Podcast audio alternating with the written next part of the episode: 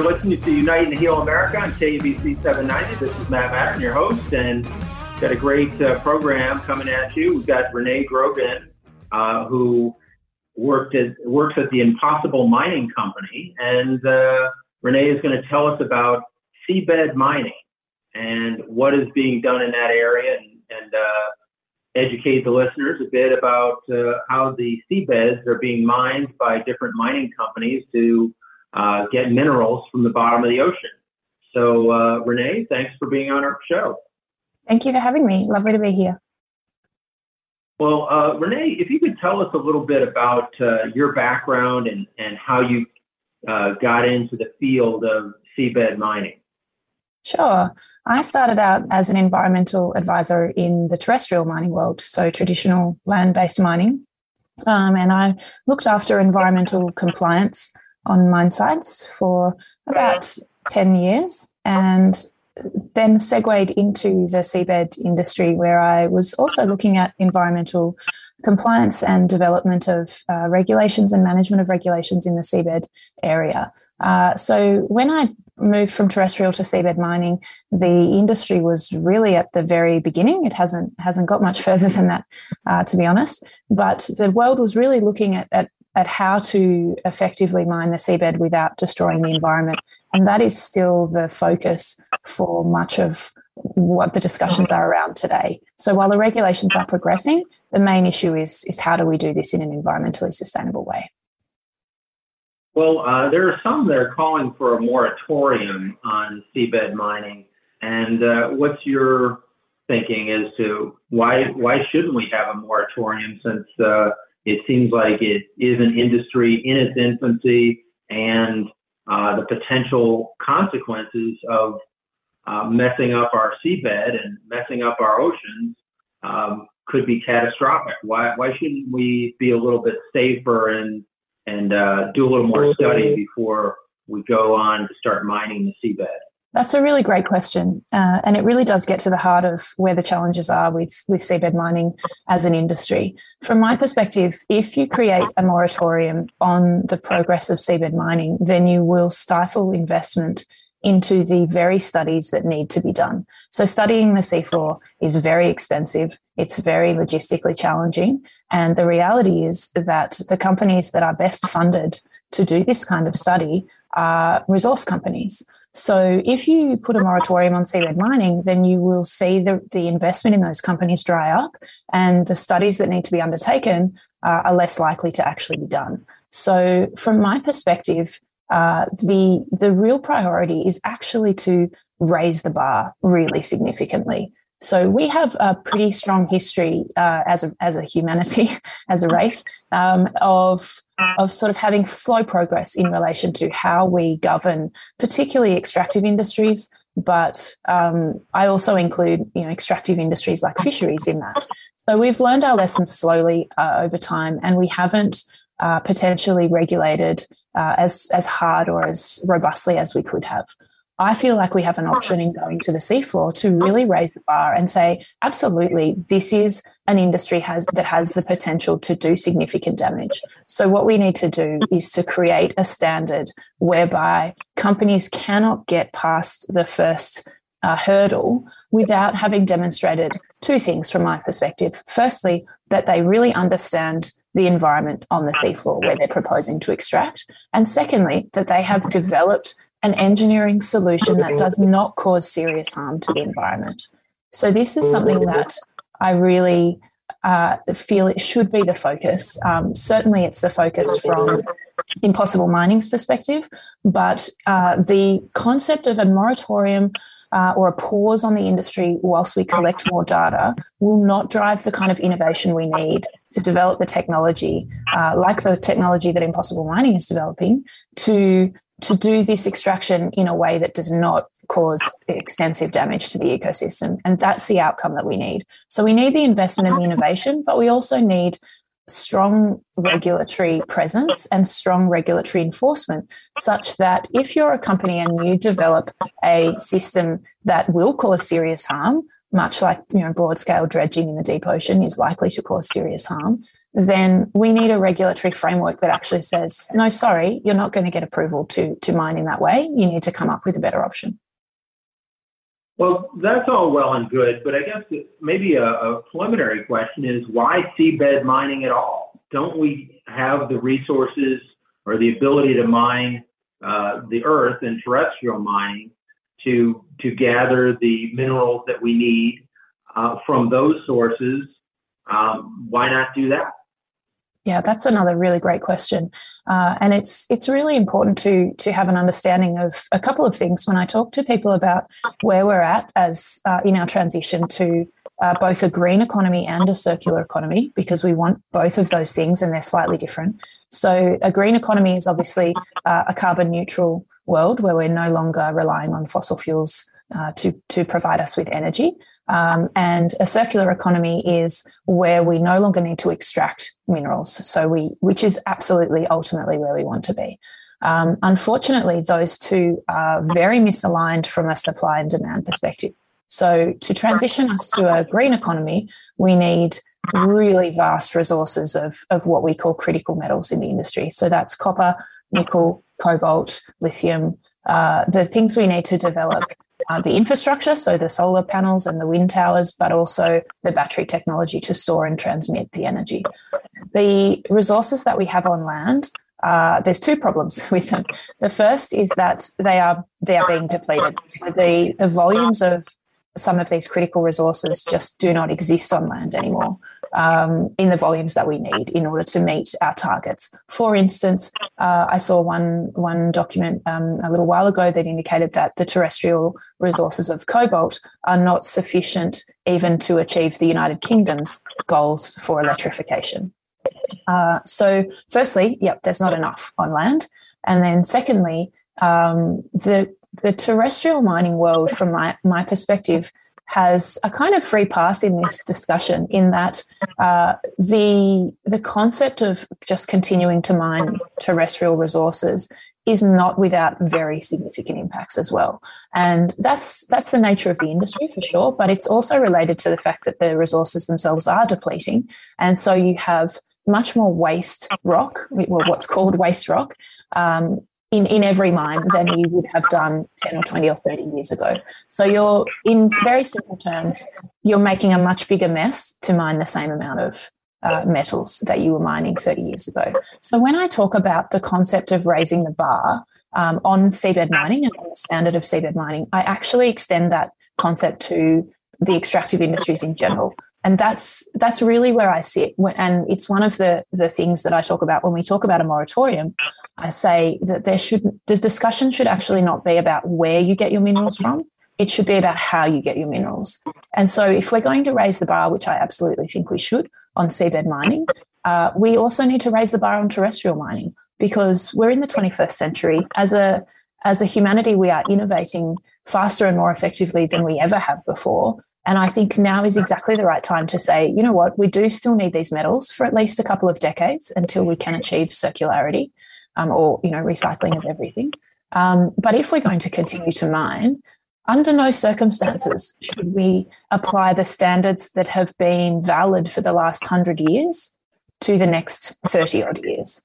So, what I would love to see is a standard which, which we refer to as responsible metals, um, which is really raising the bar on, on the, the way that you extract metals. And that could be in the sea or it could be on land. And what it refers to is it's got really eight simple uh, sort of checklists. Um, it has things like not displacing communities. We have lots of terrestrial mines displace communities. Not competing with other users of fresh water because we know freshwater resources are becoming more precious. Not destroying biodiversity. Not destroying uh, ecosystems in a widespread way. Um, if we not not producing toxic waste, that's another massive one. If we could move the industry as a whole to a more responsible place, then I think as a as an outcome that would be much more effective, and we would be able to have a much more responsible conversation about how we extract metals until we get to that point where we no longer need to extract them. I think that uh, leads me to think that we should be focusing more of our efforts on creating a hydrogen uh, economy because in a hydrogen economy, you don't need as much of these metals because you don't need, uh, you're not as reliant upon batteries for uh, holding the electricity. And I think it is, to me, it's a cleaner economy. And now that you're saying that we absolutely have to do even more mining to have an economy that's powered by uh, battery technology, well, then, unless we get cleaner batteries, why not hydrogen? So uh, I'm going to ask uh, Renee to talk about that when we get back from our break. You've been listening to Unite and Heal America on KABC 790. This is Matt Madden, your host, and our uh, guest today is Renee Grogan from Impossible Mining, mining the seabed. So uh, we'll be back in just one minute.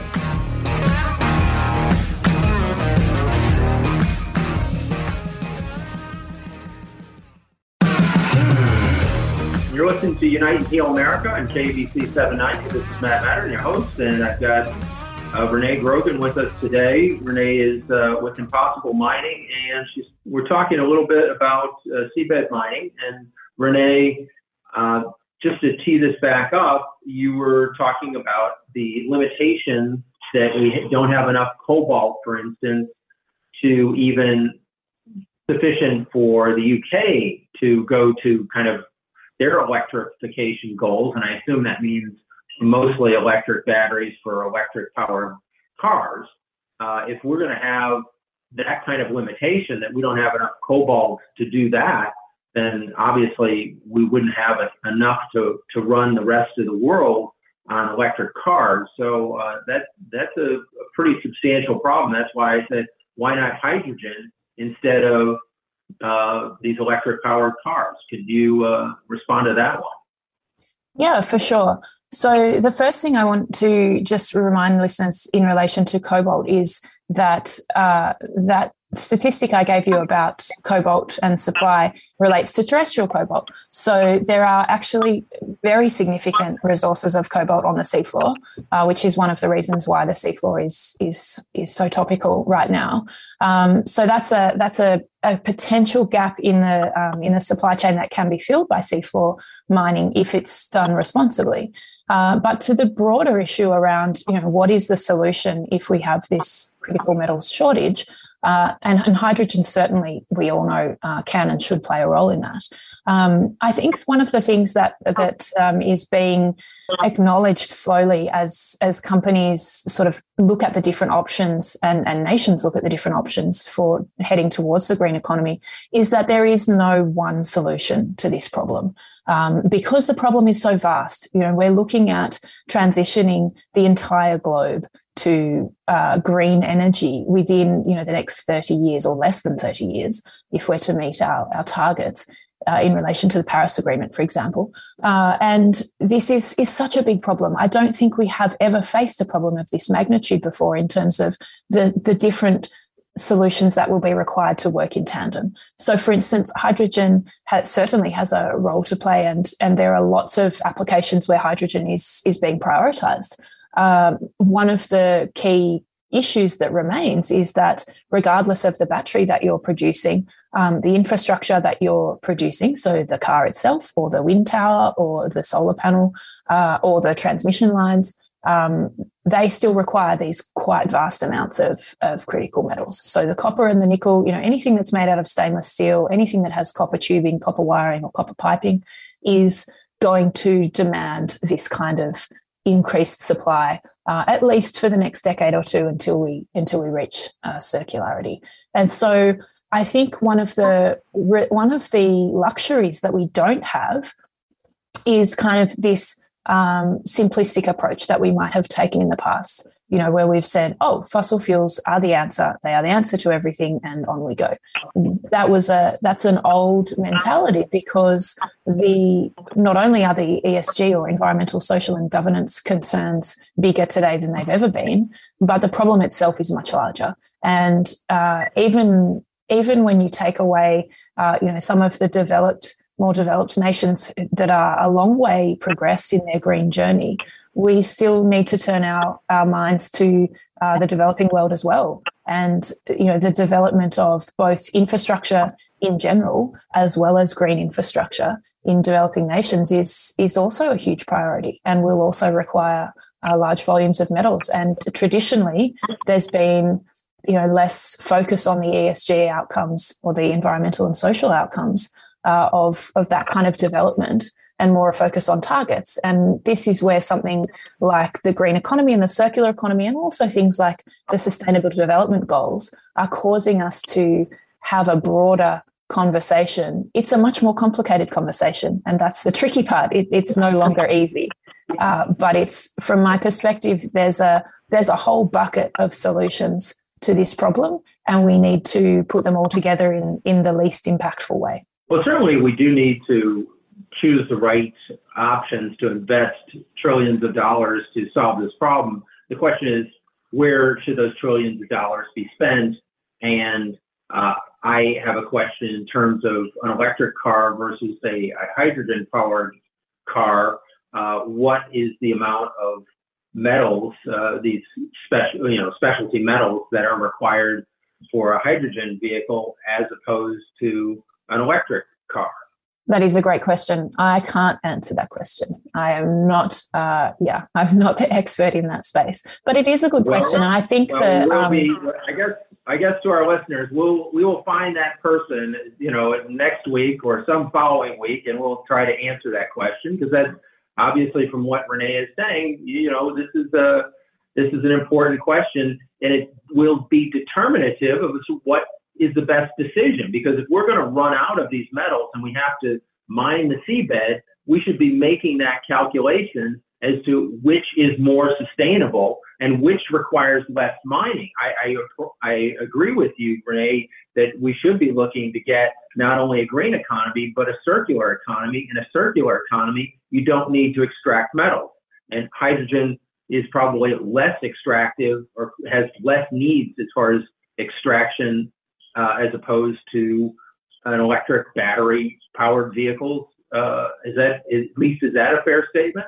It's a it is a little bit more complicated than that. But I, if you can if you can bring an expert on to talk with your listeners about hydrogen in general as a as a power supply, I think that's a great idea. The other thing that I that I really think is is a really positive thing for listeners is just to start to think about the footprint that you have in general. So, uh, you know, the question of, of a different car battery is, is certainly a relevant one, but it's also, from my perspective, really useful for people to start to think about their footprint in general terms. So, this is something that we've kind of shied away from in the past. Um, and, and it's because uh, when I talk to other people about this, I, I, often talk about the psychological sort of implications of, of something like a carbon footprint. Because if you feel like you're having a, a, negative impact, but you don't feel like you know how to fix that or to contribute positively, then you'll naturally kind of stop thinking about it because it's an uncomfortable place to be, right? Like if you have an iPhone and you know intrinsically that your iPhone contains metals that were mined you know, with with vast human rights impacts, um, child labour and things like that, um, or any kind of phone, um, then you're you're less likely to to really take hold of that issue because you need your phone, right? And also, you can't do anything about the fact that there might have been human rights violations in that supply chain. So your your sort of your mindset is naturally attuned to try not to think about that. Whereas where we're going today is that uh, companies that produce things like phones are being required to take much greater interest and, and governance around things like human rights, but also environment and social impacts. And so, as a consumer, you do have an opportunity to make a difference. You know, you can vote with your wallet. You can choose to buy products that do have a lower uh, impact. And part of that process is just becoming aware and having a think about well, what aspects of my life might have a larger footprint than I realize? And if I identify them, how might I make some changes in my life or in my lifestyle that might have an, a positive impact on that? And I think that's a really healthy and, and timely conversation. I'm not opposed to people uh, being reflective and, and trying to lower their individual impact, and I do think there's a place in this conversation for it. Though uh, many have said, and I tend to agree with them, is that that is kind of industry's propaganda for some time is to have the uh, the focus be on the consumer and kind of shame us into thinking we've created these problems. And the truth of the matter is that no individual is going to accomplish the uh, the kinds of changes that are necessary to get to a circular economy.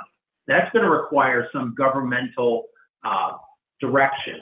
And the government is going to make some choices about how we can move in what is hopefully the right direction. For instance, California for many years has had um, laws related to pollution control of automobiles. Those decisions were made by government and not by individuals because no individual could move the car market because basically your neighbor is going to cheat the system by buying a polluting car you spend the extra money to buy a non-polluting car. For the most part, there are too many people that are going to cheat the system, and and the air would be unbreathable if we did not have regulations in California to uh, reduce emissions. So, you know, also the government in the state of California has set emission-free vehicle targets, and that has driven the industry and consumers mm-hmm. towards the direction of having a cleaner environment here in California. That could not be done by individual choices. So I think that we need to really focus on the most important choices that can be made are going to be made by governmental entities, not by individuals. Individuals are part of the puzzle, but until government aligns their goals and positions towards the outcomes that we need to attain, then individuals will be flagging in the wind because any group of individuals just isn't strong enough to change the entire tide of human development. So uh, you're listening to KABC 790. This is Matt Madden, your host of Unite and Heal America. We're talking to Renee Grogan of Impossible Mining, and we'll be back in just a minute to talk to Renee and love to hear her response to uh, to my uh, position, and hopefully uh, we'll hear hear something very interesting. So uh, we'll be back in just one minute.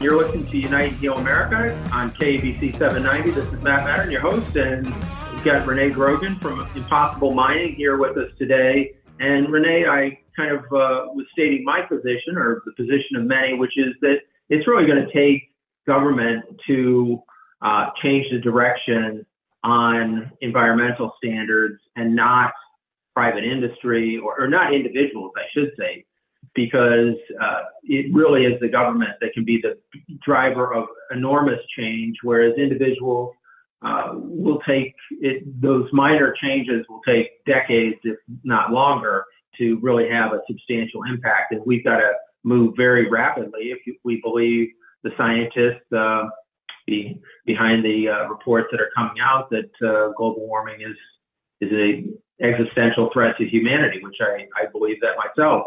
So, kind of cutting back to your expertise, which is in mining on seabed, there is a organization called the International Seabed Authority, the ISA, and my understanding is that they're an arm of the UN, but somewhat less uh, than fully regulated by the UN, and um, some would say a little bit open to corruption by the mining industry. What what would you say to that? So, the International Seabed Authority is the regulator. Uh, so, it, it's basically, it takes the place of a government agency in what's called areas beyond national jurisdiction, which listeners would know uh, colloquially as the high seas. So, once you are outside of your exclusive economic zone or the, the waters that belong to or attributed to the United States, for instance, then you are in the high seas. And the, the ISA or the International Seabed Authority was established under the United Nations Convention on the Law of the Sea. Uh, so it, it was born from a United Nations uh, convention and it, it is set up as the regulator to, to regulate activities um, on the seabed in, in international waters. So its job is to do what uh, in, in the domestic environment a Department of Mines uh, would do in terms of regulating the, the mining activity and the Department of Environment in terms of regulating environmental impact. The fact that you have both of those departments in one does bring some challenges because those two departments clearly have slightly different mandates. Um, and the ISA is charged with being both of those departments, uh, which can can be challenging. Um, the other concern or, or area of, of really important focus from my perspective is on implementation of regulations. So the ISA is in the process of finalising the regulations for seabed mining in, in the areas beyond national jurisdiction. And that process has, has been rather fraught, and there have been a lot of stakeholders with, with concerns about that process. Um, but my concern, my biggest concern, is is the way that these regulations will be implemented, and that's uh, I think a challenge. We we have a lot of unfortunately we have a lot of precedent that shows that it's really challenging to regulate in international waters. If you look at the fishing industry, for instance, um, we have pretty strong regulations around fishing in international waters and, and what that should look like. And we also have a lot of difficulty enforcing those regulations for lots of reasons, you know, not just political, but also logistically. You know, it's really hard to get to some of these places. They're really remote um, and they're really challenging to, um, to police, I guess. Um, so the ISA does have a, a really um, challenging process ahead of it. Um, from my perspective, this kind of does dovetail into your, your earlier comment around the fact that governments must lead the way, for sure, I agree with you, um, but that it, it probably will, to be most effective, become a multi pronged process whereby you have hopefully really strong regulations uh, and really strong enforcement, although I'm not sure what that would look like at the moment.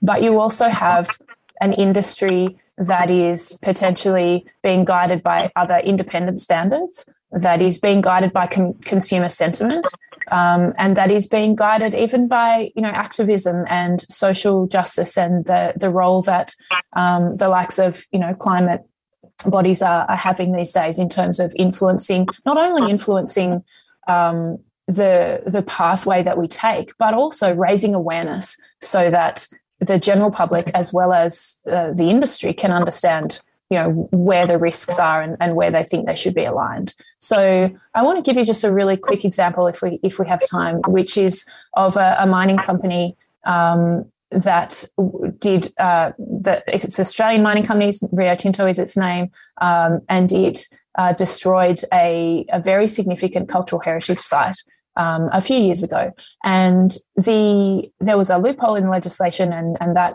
that action um, did not have any governmental consequences. But what did happen was that the shareholders of that company said, "I'm sorry, that's completely unacceptable, and the CEO needs to go." And so the CEO left the organization, um, as well as a couple of other senior executives. And the pressure that was placed on that company from a um, environmental and social standpoint did not come from the government. It actually came from the shareholders. And some of those shareholders were institutional and some of them were, you know, Joe Bloggs down the road who cared enough to have a voice at the at the annual general meeting. So again, like just exactly in the way that the transition to the green economy is a complex uh, challenge, so is the way that we regulate and the way that we govern. Um, yes, absolutely, the, the governments should be leading from the top, and, and that is the kind of situation that we want to see. And we want to see really strong regulation, and both in enforced and developed in response to the changing issues of the day. But I think there's a there's definitely a place for uh, shareholders and industry and civil society to be a part of that dialogue as well. Well, certainly, and you say that, yeah. Sorry, certainly I agree with certainly I agree with you that uh, shareholders and individuals and companies should all be a part of this process. Uh, one thing that I will say is that uh, the the situation you were talking about, the the cultural heritage site was destroyed or certainly uh, imperiled because of this company's conduct, and it's little comfort to the persons who were adversely affected by the loss of this cultural heritage site, which is all of us, because all of humanity loses when our when our home, Mother Earth, gets destroyed. So we all lose in that situation.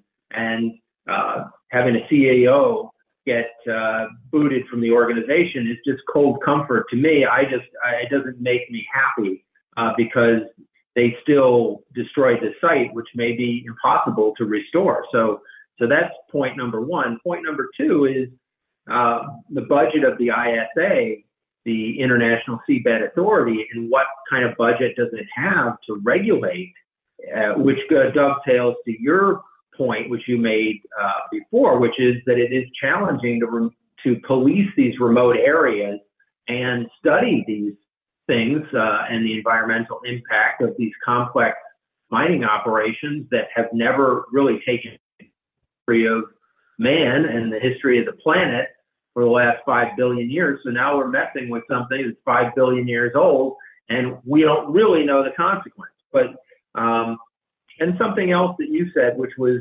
you you don't know exactly how this strong enforcement is going to occur, and I don't know how it's going to occur with the limited resources of the ISA. But why don't you speak to that? If you could start with the budget of the ISA regarding enforcing these uh, these rules on on mining companies.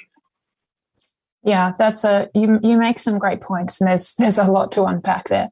Um, let me take your first first and then come back to your second. So I totally agree with you. The the concept of of the ramifications for a company like Rio Tinto um, over the destruction of, of the Juukan Gorge caves is is cold comfort to the uh, traditional owners in that area. Um, what I think is important is that uh, companies are being held to account in a way that they haven't in the past. I totally agree that this needs to go way further um, and that we need to change much more dramatically in order to protect the things that we as humanity value. Um, I couldn't agree with you more that I think that the extractive industry in general has a very steep hill to climb in terms of improving its performance. Um, the the budget of the ISA is something that that is a really long discussion. The the financial framework for um, extraction in the areas beyond national jurisdiction is still being finalised. So the process for determining how much money will be available to the ISA and what the enforcement regime will look like is is still under discussion. And I hope that there is a long way to go um, in terms of progress on both of those issues before we have the regulations finalised. Because we need we need to do a lot more work in that space. And when I say we, I obviously mean we as humanity. Um, and again, back to your point, yes, the government needs to take the lead on that. Um, and, and in relation to the ISA, that's the 168 nations that have signed the Convention on the Law of the Sea. They they make up the, the governing body, which is the ISA Council. Yeah. So just to get back to the budget of the ISA, as far as you know, it has not been set, and as far as the amount of money that they're going to have to regulate seabed mining, correct? Yes, that's right. Okay. So You've been listening to KABC 790. This is Matt Mattern, your host of Unite and Heal America. You've been uh, we're talking to Renee Grogan of Impossible Mining, and Renee is an expert in seabed mining. Works for a company called, you know, like I said, Impossible Mining. So uh, we'll be back in just a minute to ask Renee some more questions about the type of mining that her company is about to do and what steps they're going to take to protect the environment. So we'll be back in just one minute.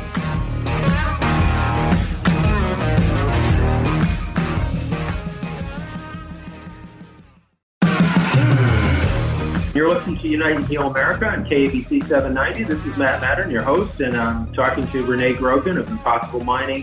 And Renee, um, what are the projects that your company is looking to do and and the uh, steps that you're planning to take to protect the the sea uh, when and if you get to go ahead to to go ahead and do this? Yeah, thank you for that question because that's the that's really our our reason for being. So Impossible Mining was born basically from all of the concerns that we've talked about in the last um, half an hour or so, this concept that we have a critical metal shortage and that the mining industry in general, both terrestrially and potentially on the seafloor, has a, a pretty bad rap so far. Uh, so I was approached to join Impossible Mining by a couple of entrepreneurs who basically looked at mining and said, you know what, this stinks. We've got to do better than this. Um, which really excited me because that's my that's my reason for being. So we are developing um, underwater robotics that travel down to the seafloor. So they're, they're robots. They have artificial intelligence systems that allow them to detect and pick up nodules, which are these little rocks. They're about the size of a potato. They just sit on the seafloor. They're not connected. And so there's no drilling or blasting or anything. You're just picking them up. And rather than dredging and destroying the ecosystem on the seafloor, our robotics will hover above the seafloor, will not touch the seafloor, and will just pick up the rocks one by one. So everything that lives on the seafloor and in the sediment um, that is not attached to, to the rock will be left intact. And that's where the bulk of the biodiversity in these really deep oceans exists. The other part of the technology is that the remote sensing and the artificial intelligence will detect those rocks that have something growing on them, uh, which might be a deep ocean coral or it might be a sponge. Um, or it might be, you know, habitat if a lobster or something is is uh, residing on that nodule or that rock, then it will be left behind. The system will automatically um, exclude it and will leave it in place so that the biodiversity that's attached to that rock will remain intact. At the same time, the robots are um, capable of leaving behind a percentage of the rocks as habitat for everything that lives down there. And we're working with scientists to try and work out, firstly, what that number is, what percentage of the rocks should we leave behind, and what sort of patterns should they be left behind in? Because the you obviously, you know, the world is not a straight line, and the the ecosystems need certain um, islands and connections of, of rocks on the seafloor in order to promote the healthy ecosystem function. So we are aiming to show the world that you can extract or you can harvest these rocks from the seafloor whilst keeping the ecosystem intact in a way that is much more responsible than any other form of mining anywhere in the world, on land or in the water. And that this is the kind of innovation that the mining industry should be forced into through regulations. So, for instance, the ISA and the other regulators in this space have a requirement to ensure that mining does not cause serious harm. We believe that what we're developing is the only option so far. Um, it might not be the only option in general, and, and certainly we're, we're supportive of all kinds of innovation, even if it's competition. But right now, we believe that what we're developing is the only way that you could harvest minerals um, for the green economy in a way that does not seriously impact on the ecosystem and the environment. So we are aiming to show, firstly, that it's possible because it's pretty hard technology to develop. And secondly, that it can compete economically with all of the other forms of mining, both on land and, and, and in the ocean, um, that others have put forward. You know, if we can do this responsibly and it can be just as economically viable as a form of mining that destroys the environment, what we ultimately hope is that the governments will say, you know what, you're not allowed to destroy the environment anymore. You have to do it in a way that protects it. So, uh, well, that sounds all well and good. I just, uh, I obviously have questions. Uh, Go for what's it. The status, what's the status of your project? When will it be ready to actually launch? Where will you be mining? What minerals will you be mining? That's a lot of questions. so we are developing the proof of concept at the moment. So the first the first step is to develop the robotics to be able to do everything they need to do, but in shallow water. The reason we do it in shallow water first is just for cost, because anything that needs to go um, to the depths of the ocean becomes really expensive. So when you're developing proof of concept, you do it in shallow water first. So that's our first objective, and we we're hoping to um, achieve that proof of concept this year. Um, and then we would be looking to simply uh, duplicate all of that technology, but for the deep ocean. So there's not a there's not a huge amount of change required, but it's a it's a cost basis in terms of developing the prototype that can go down to the depth where these nodules occur. Um, and then we would be looking to test um, to test the deep ocean prototype in about the middle of next year. Um, Impossible Mining does not have um, any tenements, which is like a mining lease or a mining license. So what we're doing is developing the technology to enable uh, companies that do have those tenements to to work with us to mine sustainably. So we would be the we would be the company that brings the technology to the industry. Um, in in a similar way that has happened in in the mining industry before, where you have companies that have developed the technology to do the mining and then and taken that to market. What we would like to see ultimately is every seabed mining company using our technology, because that would mean that we have influenced the industry um, to the extent that it, it, becomes more responsible and, and more environmentally um, ca- caring than or safe than any other form of, of seabed mining. So if we could influence um, the industry to, to use our technology, which we call selective harvesting, um, over some of the options that are also on the table, like, like broad scale dredging, then we would consider that we have been successful. But the so two things that I want to say, sorry, is that, yeah, sure. it's really hard. This is really tricky technology to develop. And this goes back to the concept of where you innovate and where you spend the money. And we believe that um, by harvesting, so nodules, these rocks that I, that I referred to have um, cobalt, nickel, and copper and manganese. So they're multi, they're a multi-metal deposit, um, which makes them potentially attractive for the green economy. Um, but it's, as I said a couple of times already, this is just one part of the solution. At no stage would we ever consider that this should take the place of increased um, focus on investment in circularity and recycling. In fact, we're also developing um, mineral processing technology or refinery technology that is carbon neutral and has no toxic waste and could also be applied to the recycling of metals. So we're we're also sort of working to support the recycling industry and and to promote the circular economy because as I said at the very start, we know that we need to mine right now. Um, but we want just as much as everyone to get to a point where we have circularity and we're no longer required. And at that point, we become a company that simply um, refines um, metals as part of the recycling process. And from my perspective, that would be a pretty exciting endpoint. Well, certainly that would be exciting. Um, now, in terms of uh, your company, are they in any way seeking a mining license? And then also regarding the cost of what it's taken to develop the uh, the technology that you have regarding the robots and the AI, um, what is it? What does it cost the company to do this, and uh, what is it going to take in order to fully roll it out based upon your projections at this point in time?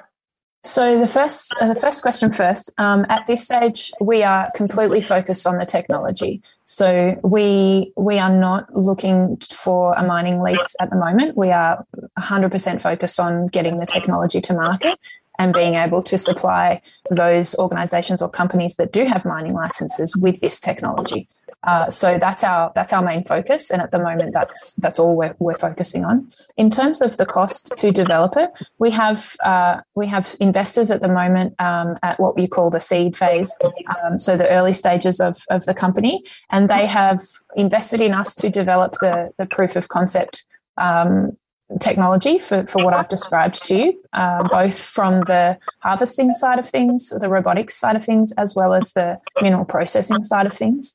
Um, once we've proven that technology uh, at the concept level, then for sure we will need significant investment in order to scale this up and take it to market. And that's really where where the concept of the moratorium comes back to the discussion that if there's if there is stronger support for moratorium, then the concept of investment in some of the solutions that we believe are really responsible is likely to dry up. And that's why we, we're really strong in our advocacy for responsible innovation and investment in, in innovative solutions rather than a kind of stop work order.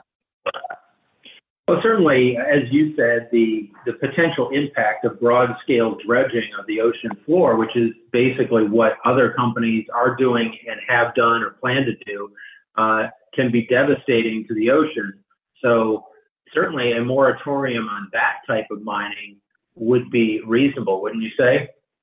And this is where this is where the concept of a really strong regulation comes into play.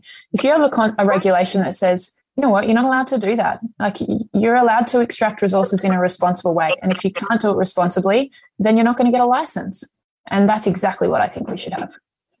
Well, so where are we at in terms of uh, having that occur? Because it looks like that the ISA, the International Seabed Authority, is kind of in the pocket of these mining companies that are willing to do broad scale dredging to extract minerals. Is that is that a fair statement, or am I off base? It's very difficult to to work out right now, from my perspective, where the ISA will land on this. but certainly the pressure that's face that's facing them now to to make a clear stand on the fact that broad scale habitat destruction should be banned, that pressure is mounting every day. And that's what I would like to see is that that pressure uh, results in a clear decision that technology that causes broad scale destruction of the seafloor is banned. So, how can uh, our listeners engage uh, with um, the powers that be in order to put some pressure on the ISA to develop stronger regulations? How is this possible? So there are some ways that that listeners can engage in terms of um, being able to comment on drafts of regulations when they're when they're um, made public by the ISA. And certainly, that's something that I would encourage. You can do that as an individual, or you can do that through um, through an organisation or an NGO. Um, and the other thing that, I, and you can go to the ISA's website to to find out more about that process. It's isa.org.jm, I think, but you can check that for me. Um, the other thing I would really encourage listeners to do is is to continue the discussion and to learn more about the fact that there are so many options available to us, and that saying no to deep sea mining may not be the most appropriate one, but saying no to broad scale environmental destruction certainly is. And this dialogue is, is something that I think we really want to promote amongst your listeners, amongst civil society, so that everybody is, has a chance to be a part of the conversation and has a chance to learn more, which is ultimately um, going to help us in our, in our journey along this path. Well, Renee, I appreciate uh, your coming on the program and sharing with the listeners and me uh, the the importance of this issue as well as some of the technical details and as we educate ourselves on how to promote a cleaner, greener economy and, and ultimately one that is circular. Uh, I may not agree with you entirely, but I certainly appreciate the efforts that your company is taking to to uh, improve the potential of mining in an ethical, safe way that's environmentally uh, at least more friendly than some of the alternatives out there, and that is a reasonable question to ask, is what is the least invasive, the least destructive method of getting these metals? And then, of course, the question I posed earlier, which is what method or technology use, uses the least of these metals? Because if we can use a technology that takes, uh, that requires less metal, then we don't have to do as much mining. So then we don't have to destroy as much of our environment that's certainly certainly a question worth asking. And listeners, stay tuned uh, for our next week's program where we will ask experts these very questions to get to the bottom of, of this so that we can be better informed citizens and speak out to make the changes that will make our environment a cleaner one. So, Renee, again, thank you, and uh, do keep in touch with us moving forward. Thank you very much for having me. It's been a pleasure talking with you.